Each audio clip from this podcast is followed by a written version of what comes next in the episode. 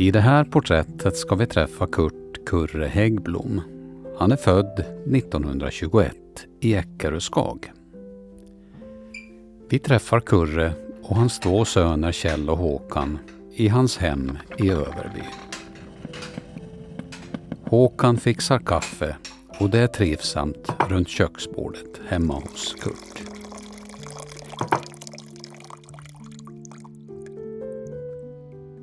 Eller Kurre, som familj och vänner säger. Han berättar först lite kort om sin egen barndom. Mamma härstammar från Finnbo. Absolut. Och Kurres pappa var ursprungligen från Torp. I familjen fanns fem barn. Två flickor och tre pojkar. Kurre, ja, han minns inte så väldigt mycket från barndomstiden hemma i Skag. Men det fanns alltid något att göra. Alltid var det någonting. Sällan sysslolös. Kurre har alltid gillat naturen, särskilt jakt och fiske. Och det var också viktigt för familjen. Fiske mest på Skag. Strömmingsfiske var det mesta den tiden. så. Nå, skolan då, undrar jag. Var fanns den? Hemma. Farsan rustade upp ett rum till så vi började skolan där. Och sista året tror jag, då flyttade den till Fagerströms. Denna. Det var mors bror där som hade ett, ett skilt rum, hus där han, så de flyttade dit sen. Det var större det. Var det byns barn då som gick i skola hemma hos er eller förstod jag rätt? Jo, jo. På hela byn det. Ja, ja. Att de gjorde ungar för då. Säger Kurre med glimten i ögat. Nu lämnar vi barndomsår och skoltid och tittar några år framåt i tiden.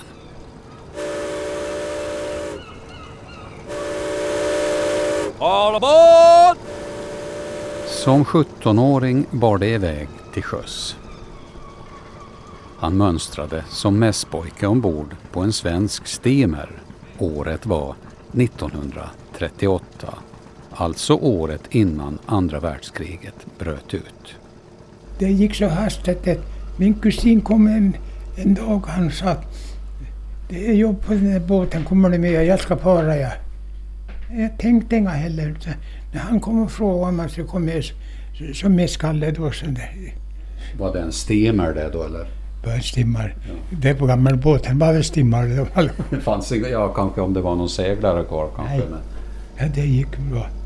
Jag var där i två år ja. var det Östersjötrafik eller var gick ni? runt överallt.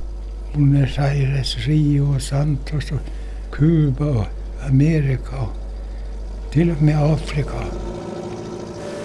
Ja, det blev många länder och många hamnstäder. I den gamla hamnen i Marseille blev det dramatiskt.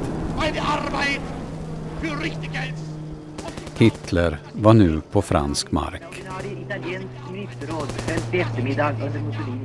De allierade och särskilt fransmännen försökte febrilt att gömma undan sitt krigsmaterial. Bland annat ombord på den svenska steamern där Kurre befann sig. Vi låg i Marseille när kriget bröt ut. Där. Eller tyskarna kom in i eh, Paris. Då låg vi där. Och då lastade vi bomber. Vi lastade eh, tre dagar nästan.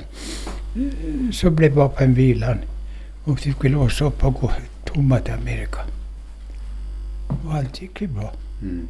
Men var det så att, att ni blev tvingade till att ha den där lasten? Att det var en tvångslast om vi säger så? De skulle försöka få bort så mycket som för- från tyskarna. Extrautsändning från TT. Fientligheterna är igång längs hela den. Ja, det var ett inferno på kajen. Det fanns också ett skyddsrum där, men det såg undermåligt ut. Istället gick vi ner i lastrummet när tyska flyglarmet gick, berättar Kurre. Flygalarm eh, gick så skenade vakterna i land.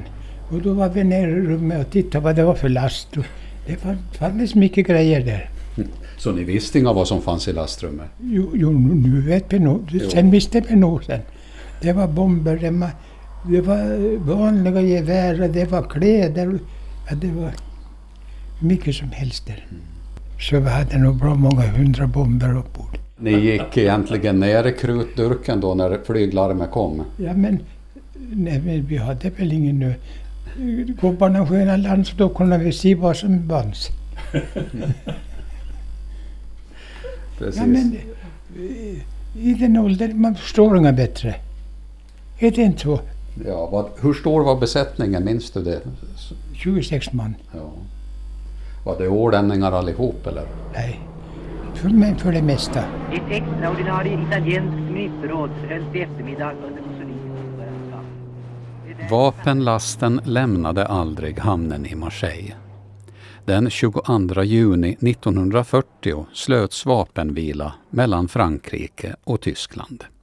Hon lastas ju tillbaks på kajen igen. I Marseille. Jo. Det var ju krig mellan Italien och, och Frankrike. Det var bara en månad. Och vi kom till Marseille samma dag som eh, Italien gick med mot västmakterna där. När du for iväg till sjöss, var det här någonting som du kanske räknar med att skulle kunna hända? Nej, det var i fred när jag for. Nej, det, men man tog dagen som den kom. Inga kan man göra något annat. Var de oroliga hemma? Har ingen aning. Antagligen. Fick du brev hemifrån och skicka brev till dem där hemma? Ja, men det kunde ta ett halvår ibland. Hälsa dem där hemma Hälsa far och mor Hälsa gröna hagen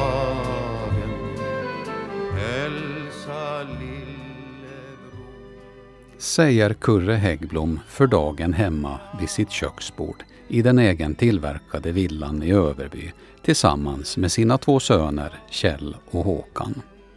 Och det var inte bara i hamnen i Marseille som kriget kom nära inpå.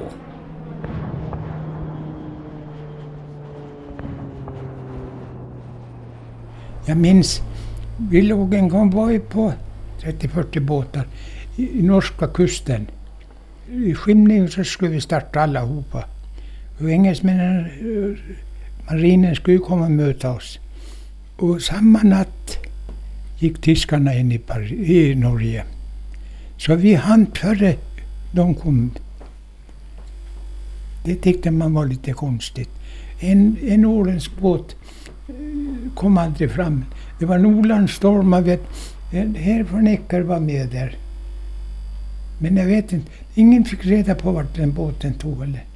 Men vi körde eh, en lång tid på, eh, på dagen, så vi var bara en, bit ifrån varann.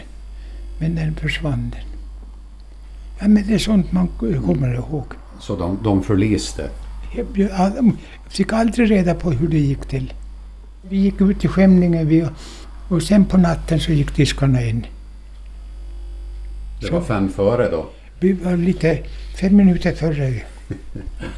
Ja, men man ska ha tur så ska man ha tur. Är inte så?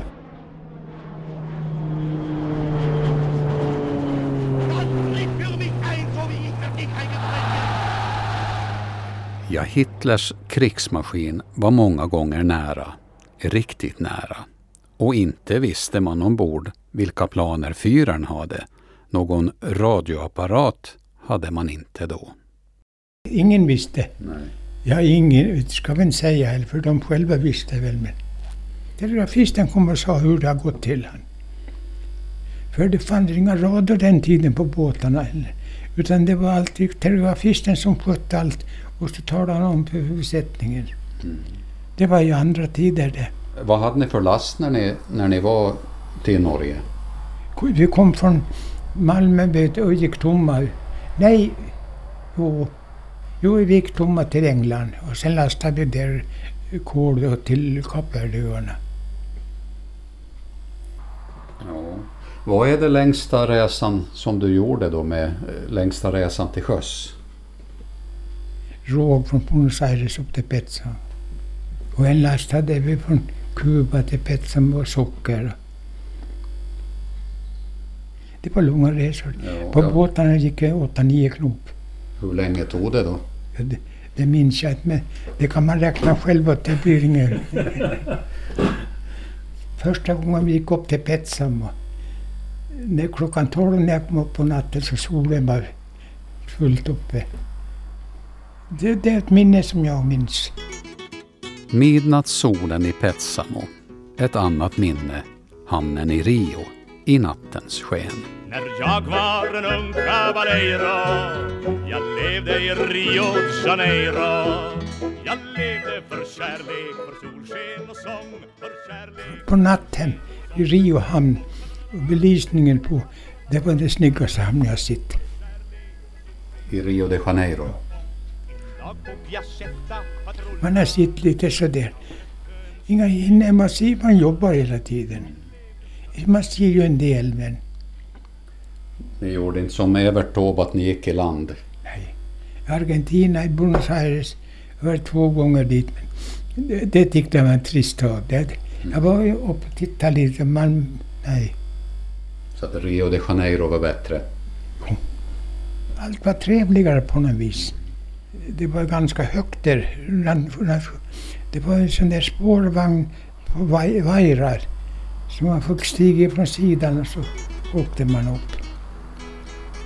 Det är sånt där man kommer ihåg. Det finns lite minnen kvar. En dag på Piazzetta patrulla Jag mötte en stilig fanciulla Som levde för kärlek, för solsken och sång För kärlek, för solsken Ja, många minnen från många hamnar. En gång lastade det koppar i norra Sverige. Det blir bara en liten pott i rummet där. Och när det blir sjö så det rullar så helvetes. Mattor och allt åt därifrån. Alla lådor så måste man sett förr. Ja men det är, så- det är så till sjöss. Men det gick bra. Jag har aldrig varit sjösjuk så det är ingen nöjd med mig. Var du aldrig sjösjuk, inte ens när du kom första dagarna, första tiden? Första gången vi gick över Nordsjön var det eh, lugnt. Men så var det lite dining. Lite tyckte jag, det tyckte var mycket. Och jag kände en aning konstigt. Det var inga riktigt. Och så hade kocken Nilsson eller och så sa han, du ska sätta grädda, sa han. Du vet, det är milk sån där. Inga grädda utan det är milk, inte. Och jag tyckte det smakade för jävligt. Så jag kastade upp den en gång och jag har aldrig känt efteråt heller. För kärlek, för solsken och sång Ping-pong Nej, kocken Nilssons tips om milk i kaffe var inget för mässkallen från Eckerö. I Buenos Aires blev kocken sjuk och då prövade Kurre själv på kockjobbet. Men det blev inte en lång period. Jag slutade, jag gick ner i maskin. Det var det lugnare på något vis. Ja, det var inte så mycket ljud i maskin på den där tiden. Nej, ångmaskinerna var inga Den bara pyste lite. Gamla stenbåtar. Jag trivdes där. ja. Och det var jag maskinist till- sist. Och jag har inga gått till någon skola. Men eh, de där svenska eh, maskinisterna, det var ju fulla jämt de. Det var lite för mycket dricka. Ja, ja, men de hamnade i land de. Oh.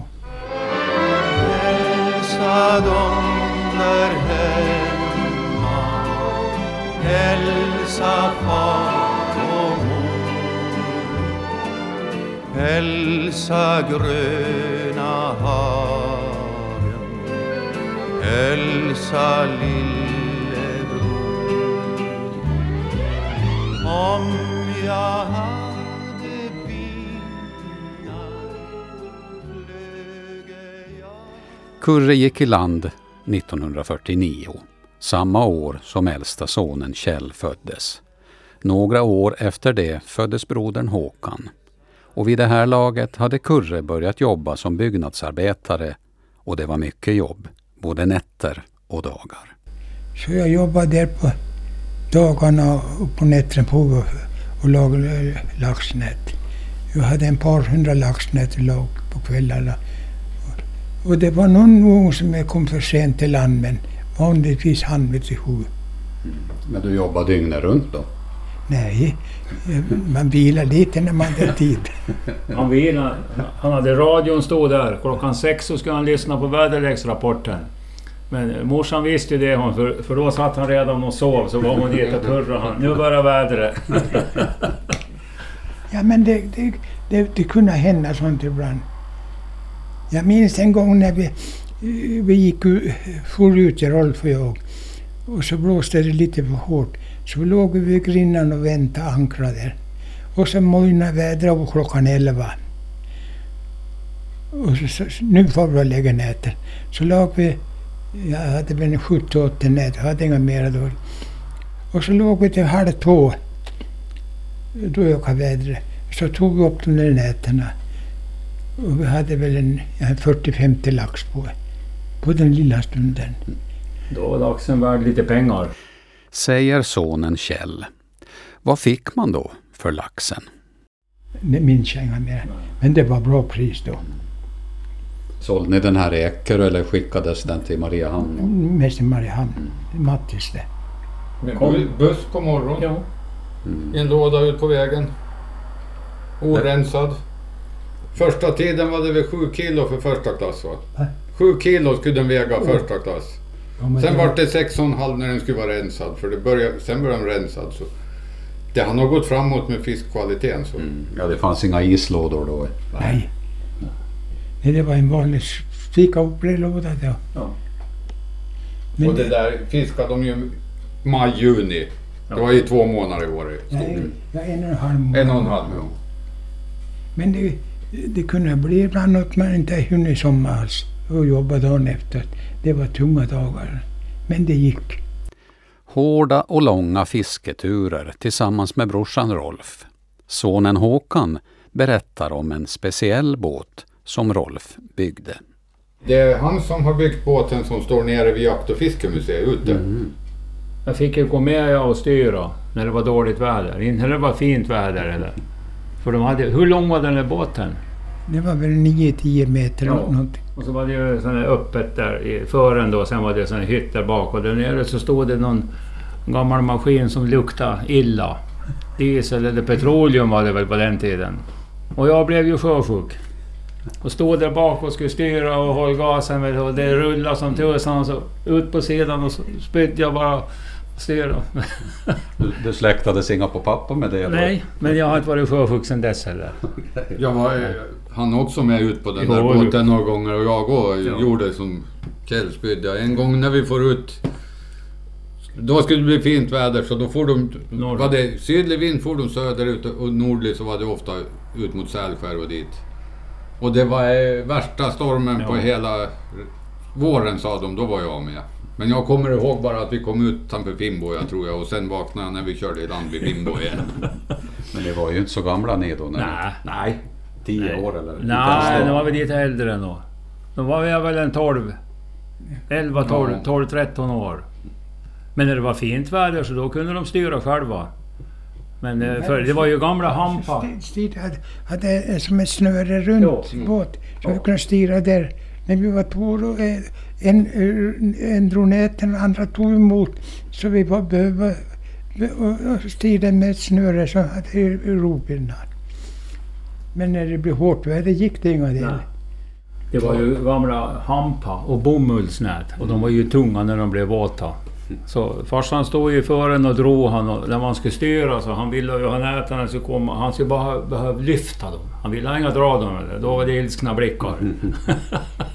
Och på den tiden fanns det inga dragmaskiner Nej, och sånt. Det utan var farsan som var dragmaskin. Och så drog han in nät över tän och så hade de en, en dubb i, i sidan. På, på relingen och så hängde nätet på utsidan och sen när nätet var färdigt så tog, lyfte Rolf upp den. Tog han nätet och så satte han ner den igen och sen så ringade han ihop det. Så stuvade han in det och plockade bort laxen då om det var. Så gick det till när de fiskade. Tungt jobb. Ja, jag bara, det är så farligt tycker jag. Ja, men jag drog en, en 180 nät på morgonen och och sen på på jobb på Ja. det. Timmerman.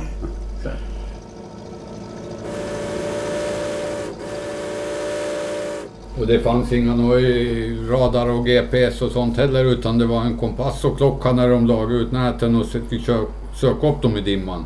Då var det ju i stort sett fem minuter dit och fem minuter 90 grader. Och, och så hittade de inga näten så visste de, då kunde de köra tillbaks där de startade.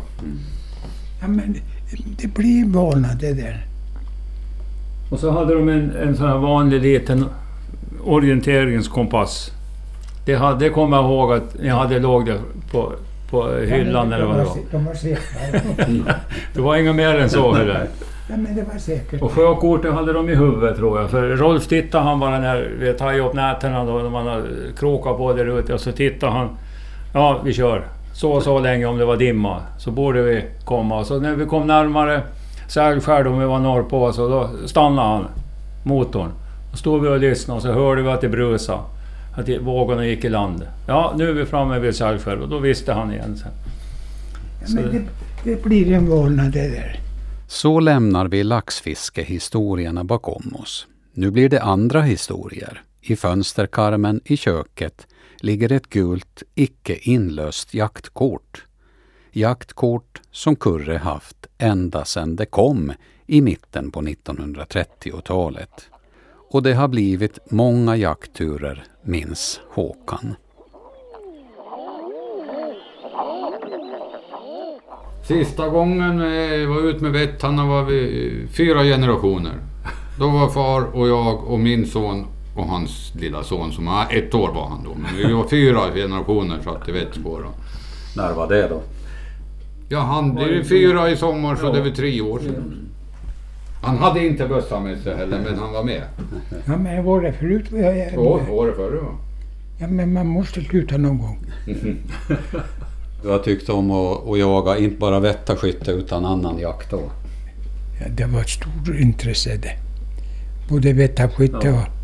och, och, och annan jakt. Och mårdhundar har han varit en hejare på. Vad har det? Över 300-400 mårdhundar som du har tagit? Nej, det, det tror jag inte riktigt är 300. Ja, ja, du hade ju uppskrivet här. Jo, men det, det, jag hittade på pappren. Och sen harjakt och revjakt. Med rådjur och många. Ja. Det är nog bara tre år sedan du var ute med mig och jagade hare tror jag. Tre, fyra. Det var den år det. Ja. Då sköt jag en. Jo. Jag var två gånger till varann med honom. Men då, han med hunden, så ringde han till mig så körde jag bil. Och så ställde jag med ett pass. Den där så kom jag haren till möte. Jag, jag tog honom. Skarpskytten Kurre. Den här gången var det också bra med lite ny teknik då hörseln sviker. Och jag skaffade såna här små walkie-talkie. Så eh, för eh, den hörde ju inga hundar riktigt. Så då kunde jag meddela att pass upp nu, nu kommer den där och där från kunna flytta sig och den vägen. Och det fungerar bra. Ja, men det, det var roligt den tiden där. Kurre har alltid varit en säker skytt. Men under tiden till sjöss som maskinist fick han ett metallspån i öga och då blev det till att lära om. Det, var i Havanna det. Jag skulle slå en, en, en, en mutter isär och så en liten glänta i eh, det här ögat. där. Och sen när jag kom hem och skulle börja skjuta så såg jag sämre med. Så jag började från vänster. Och, det gick lika bra. Du fick lära om lite. Det enda som var om man ska skjuta luften då gick man från vänster. Ja, Han var duktig att skjuta. Han har alltid när han skjutit in bössan nu på senare år så tumnageln gällde. Han hade en 222 som han köpt. Och den skulle, det skulle sitta inom tumnageln på 80, 70-80 meter. Sitt första gevär fick han som 16-åring. Och första året så sköt jag tusen skott med. I unga år så lär man sig bäst. Men du var stadig på hand då? Ja, det gick bra då. Ja, de var lite olagliga vet jag, han berättade för. De spår, de hade ju inga hundar så de, hemma på Skag där så spårade de ju hare på snön. Och då skulle han fara ut till sjöss och han skulle fara ut samma dag som harjakten började. Och så råkade ju kom snö några dagar före så de fick, han fick skjuta en hare. det var lite, men det är preskriberat det så länge sedan. Jag sköt, nej, jag sköt tre samma. Jag sköt alla tre harar vi fick. och sen dagen efter få till sjöss. Så du ville, du ville ha lite jakt innan det bar iväg? Precis. Du måste, det som följde med jakten var viktigt för den. På den tiden sköt de ju... Kom det fåglar och satte sig i rättan och så var det ju salongsgeväret som gällde. Skottarna var dyra. Jag minns jag hade Axel Henriksson med mig en gång. Vi var ute till Långören och vi satt där och, så sköt jag tre stycken, tror jag, viggar som kom. Och sköt en och en. Och sen kom det ett par svärtor och så sa till Axel, han var gammal då, det var väl sista gången han var ute. Och nu får du skjuta. Så sköt han. Och sen satt vi där i, i sk- skymningen på kvällen, just som solen höll på att gå ner. Kom det några och satte sig på en 100, 130 meter sidovind. Hörru nu, nu kan du visa vad du kan, sa han. Och så s- satte jag sån där extra lång patron i. Och förbannat tuppen ramlade ner. Han sa inte det trodde jag inte. Sa han. Sköt du på frihandel eller Nej, då, sådana där håll så sköt man nog med stöd. ja. Långt håll med stöd, men annars var det fri hand som gällde. Ja men ska du skjuta, ska du skjuta, kunna skjuta för fri hand. Men är det ri- riktigt prestation så då måste det vara stöd. Du pratade om vättarskytte, vad hade ni för vättar då när du började? Eh, Det lagade själva vättar, fjädervättare. Och sen de ska upp varje morgon när man kommer där och torka och sen ta in dem till eh, eftermiddagen. Och, och så måste man göra någon hel... De var inga bara en par år. Var det gott om fågel då? Någorlunda. Men det är inte som idag i alla fall. Det, idag är det ju ont, riktigt dåligt med fågel. Ja, det, du sa ju att det var det sämsta det varit på många år. Mm. För han brukar och räkna med. Jo, Ja, ja. vi har norr på Hammargan där så räknar vi. Har vi gjort nu i, jag vet inte många år, 6-7 år kanske. Och det bara minskar av alla sorter nästan. Det är väl de skrakfåglar som det åker lite. Men ådfåglarna så det ser vi Ja, knappt men- då. Och den måste minska när, när det är så mycket ön. Ja. Men det fanns örnar på den tiden när du började jaga också som tog fågel. Ja, men inte så mycket heller. Det- Det blir mer och mer nu. Men mårdhunden till exempel, den fanns ju inte alls då när du jagade från början. Nej, nej, nej. Och inga mink heller kanske. nej. Men mårdhundarna tog jag mest här på gården där. Ja. Jag fälla här uppe. Men det skulle vara... De var kinkiga de jävlarna. Helst lax. Ja. De visste vart de skulle gå i alla fall. Lax och strömming Lax och strömming. och sik. Ja, Det, intressant. det, Laxen var väl bäst. ja. Jaha. Jag vet att en gång hade, jag, hade jag bara ut, ut ett huvud av en lax och satt dit förbannad med en gång på natten. Nu lämnar vi jakthistorierna. Nu ska det handla om ännu ett intresse som följt Kurre genom livet. Dansen. Ja, det höll jag på tills jag blev 90 det. Var jag med på den det här motionsdansen. Och sen slutade jag där för jag tyckte det var tid på. Jag bara var äldst där.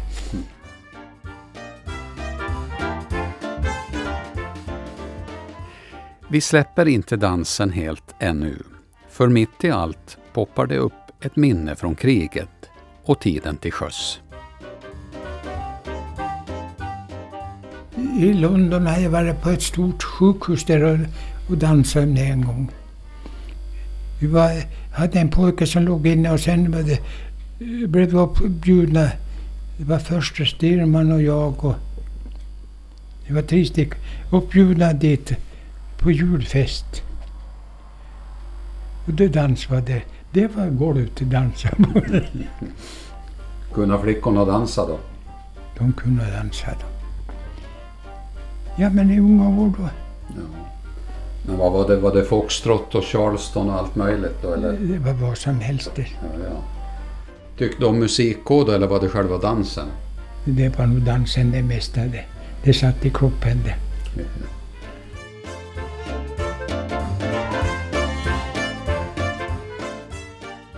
Men de sa när han dansade förut, eh, de han dansade med, för de dansade gärna med Kurre för han var alltid så lätt, det gick så lätt att dansa med honom.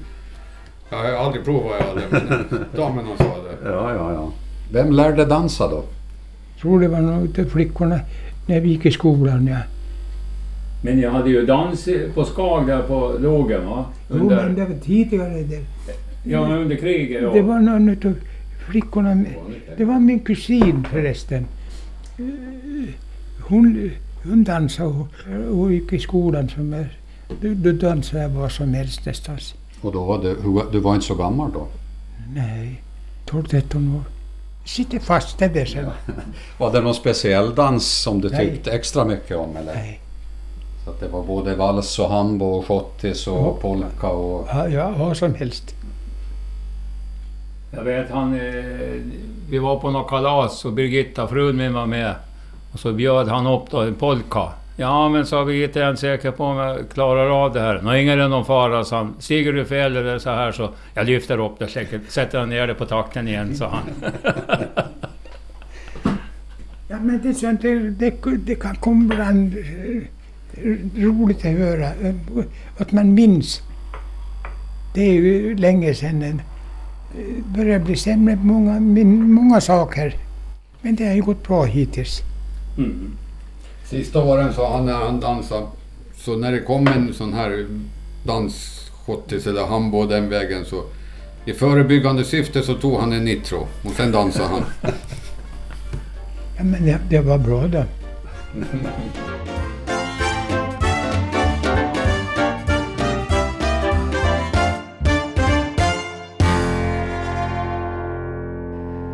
Kurt Kurre Häggblom i Överby. Stadig på hand och vigulant i fötterna. Och lite tävlingsmänniska också. Speciellt då det vankades kamp mot svenskarna i Bol. Jag vann ett år när vi, eh, eh, eh, svenskar och vi var tillsammans. Då var jag bäst utav allihopa.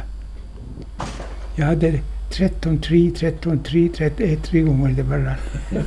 Och det var ingen som slog mig. Jag frågar Kurre om han har varit intresserad av politik och andra världshändelser. Inga nämnvärt. Jag frågar också om han som Eckeröbo följer noga med vad som sker på svenska sidan. Ja, jag säger nog Eckeröbo. Nej, jag, inga något särskilt i Sverige. Det är roligt att höra lite vad det går för dem, men inga... Jag är ålänning, ja. Ja, jag är ålänning, jag understryker Kurre, hemma vid köksbordet i det egenhändigt byggda huset. Och han minns särskilt den dagen när elen installerades. 60... 2, 63 var något sånt. installera elektriska när Kennedy dog, blev skjuten. För när elektrikern kom hit och talade om mig. Det minns jag det. Och då installerade han elektriska. Kurre där om ännu en historisk världshändelse, men den här gången så var han tryggt hemma i Överby. Ja, vi har pratat om livet till sjöss, om jakt och om fiske på hemmavatten. Så i Häggblomska huset, där var väderleksprognos i radio och tv synnerligen viktigt, det minns Håkan. Fast det gäller att hålla sig vaken i tv-soffan också. Jag vet, eh, mamma sa då förut när hon eh, levde att eh, Nej, nu ska jag gå och se på nyheterna och vädret, sa han. Och när han kom dit så då satt han och sov i stolen och så frågade hon vad blir det för väder då? Ja, ungefär som vi har det. Ja, ja, men allt är nog roligt. Med glimten i ögat, för humorn, ja den sitter i. Och även fiskeintresset.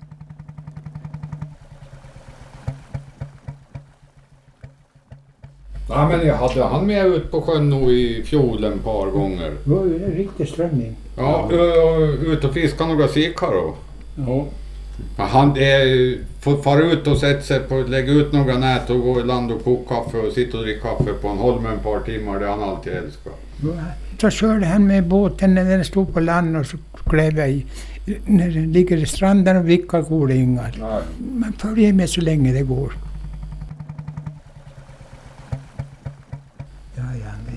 Tiden går. Precis. Ja, du, är ju, du är ju född före maskinerna kom. Det fanns inga maskiner när du var barn och var ung. Nej, farsen seglade han ut med, eh, med fiska. Jag minns eh, Uno Ekblom Amerikafaran. Uno Ekblom. satt in första motorn och tar. Kurre minns legendariske Uno Ekblom som barnvänlig. barnvänlig var han. Jag vet han gjorde en, om det var någon slags, som en bil åt brorsan. Och så gjorde eh, en väckarklocka, satt i och, och det gick det dra på att köra med. Det minns jag av Ekbloms arbete, sista det. Och det måste ju vara före 30-talet. 20-talet. Slutet Det var 20. Birger, Birger som fick den, äldre bror. Han, köpte gamla eh, maskiner och eh, de, så här, eh, kultändare så- och bytte och satte nya delar i. Och, ja, det var en sån, han körde i Amerika till kultändare. Och den hade han i färjan när han körde på Eckerö. Var inte en från färjan som gick över Marsund då? Han gjorde vad han ville, han där Uno Ekblom. Att han, han hade sågverk, den är på, på backen bredvid som sågastock emellanåt. Han körde färja. De körde bara vissa tider då. Marsundsfärjan. Ja. Ja. Men det var ingen vajerfärja då heller? Inga den heller? Nej. Nej, det var, du hade en, en, motorbåt vid sidan och och släpade den. Ja. Men gick det till att få över en traktor eller en bil eller en häst och vagn? Det fanns inga traktorer då. tror jag. Nej, det fanns det nog. Gick det nog det. Tror jag. Ja. För bussen gick ju sen när de hade den vid Marsund där. Jo, Då var bussen på... men då var det den, lite det var större. annan, det var lite det större. var lite större färjor då.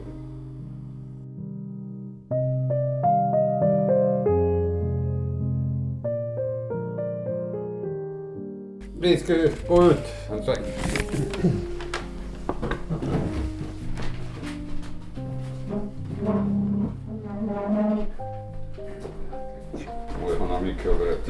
När han kommer igång.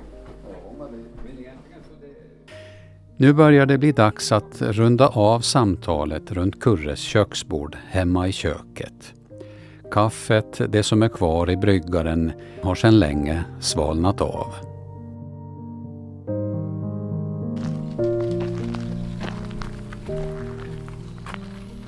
Det är fint i trädgården nu Kurre. Hela det här området innanför björkarna är Så att det är gullvivor och massor. Ja men det blir när allt sig och växer upp på nytt. Jo. Så ja, du tycker om trädgårdsskötsel också då? En del så. Men du låter gräset vä- växa så att blommorna, att man slår inte bort blommorna med gräsklippare? På hösten klipper jag n- slätt då. Jo. Jag är lite högre men det, och sen får det ruttna alltsammans på. Ja men då, det är på så vis som det kan bli grönt. Jo. Någon fågelholk har du i björken där ser jag. Det kan vara flera. Ja. Både stare och andra fåglar jag där. Ja, ja. Tiden går. Tiden går ju.